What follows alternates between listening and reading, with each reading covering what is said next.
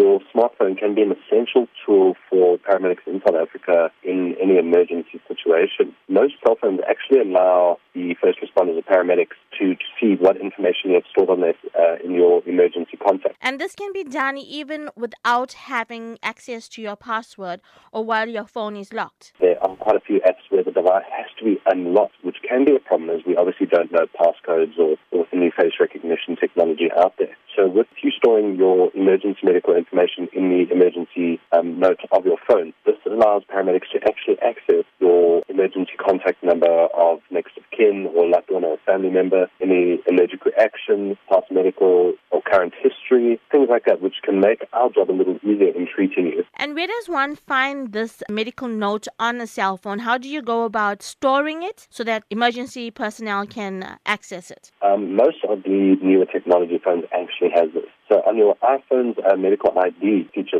this allows you to take medical information available to us. So to create a medical ID on your iPhone, you open up the Health app, uh, select ID and tap Edit, enter your medical information and emergency contact number, and then turn on Show When Locked and then tap Done. Um, so this will allow us from your lock screen to access only the emergency medical information from Android or any Android device. You open up your Contacts app, select your enter your medical information, and return to your contact list and select your emergency contact. Edit their profile and add them to the ICE, which is in case of emergency contact. Uh, this will allow us to get hold of any emergency person should there be uh, a case. And what is the basic information that one should store on their phone in the medical apps? All right, so one of the first things is an emergency contact number of a loved one, a guardian, a parent, your mother, your husband, your sisters, uh, your spouse.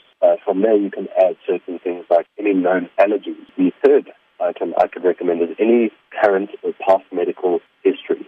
This can help us treat you better in any emergency situation.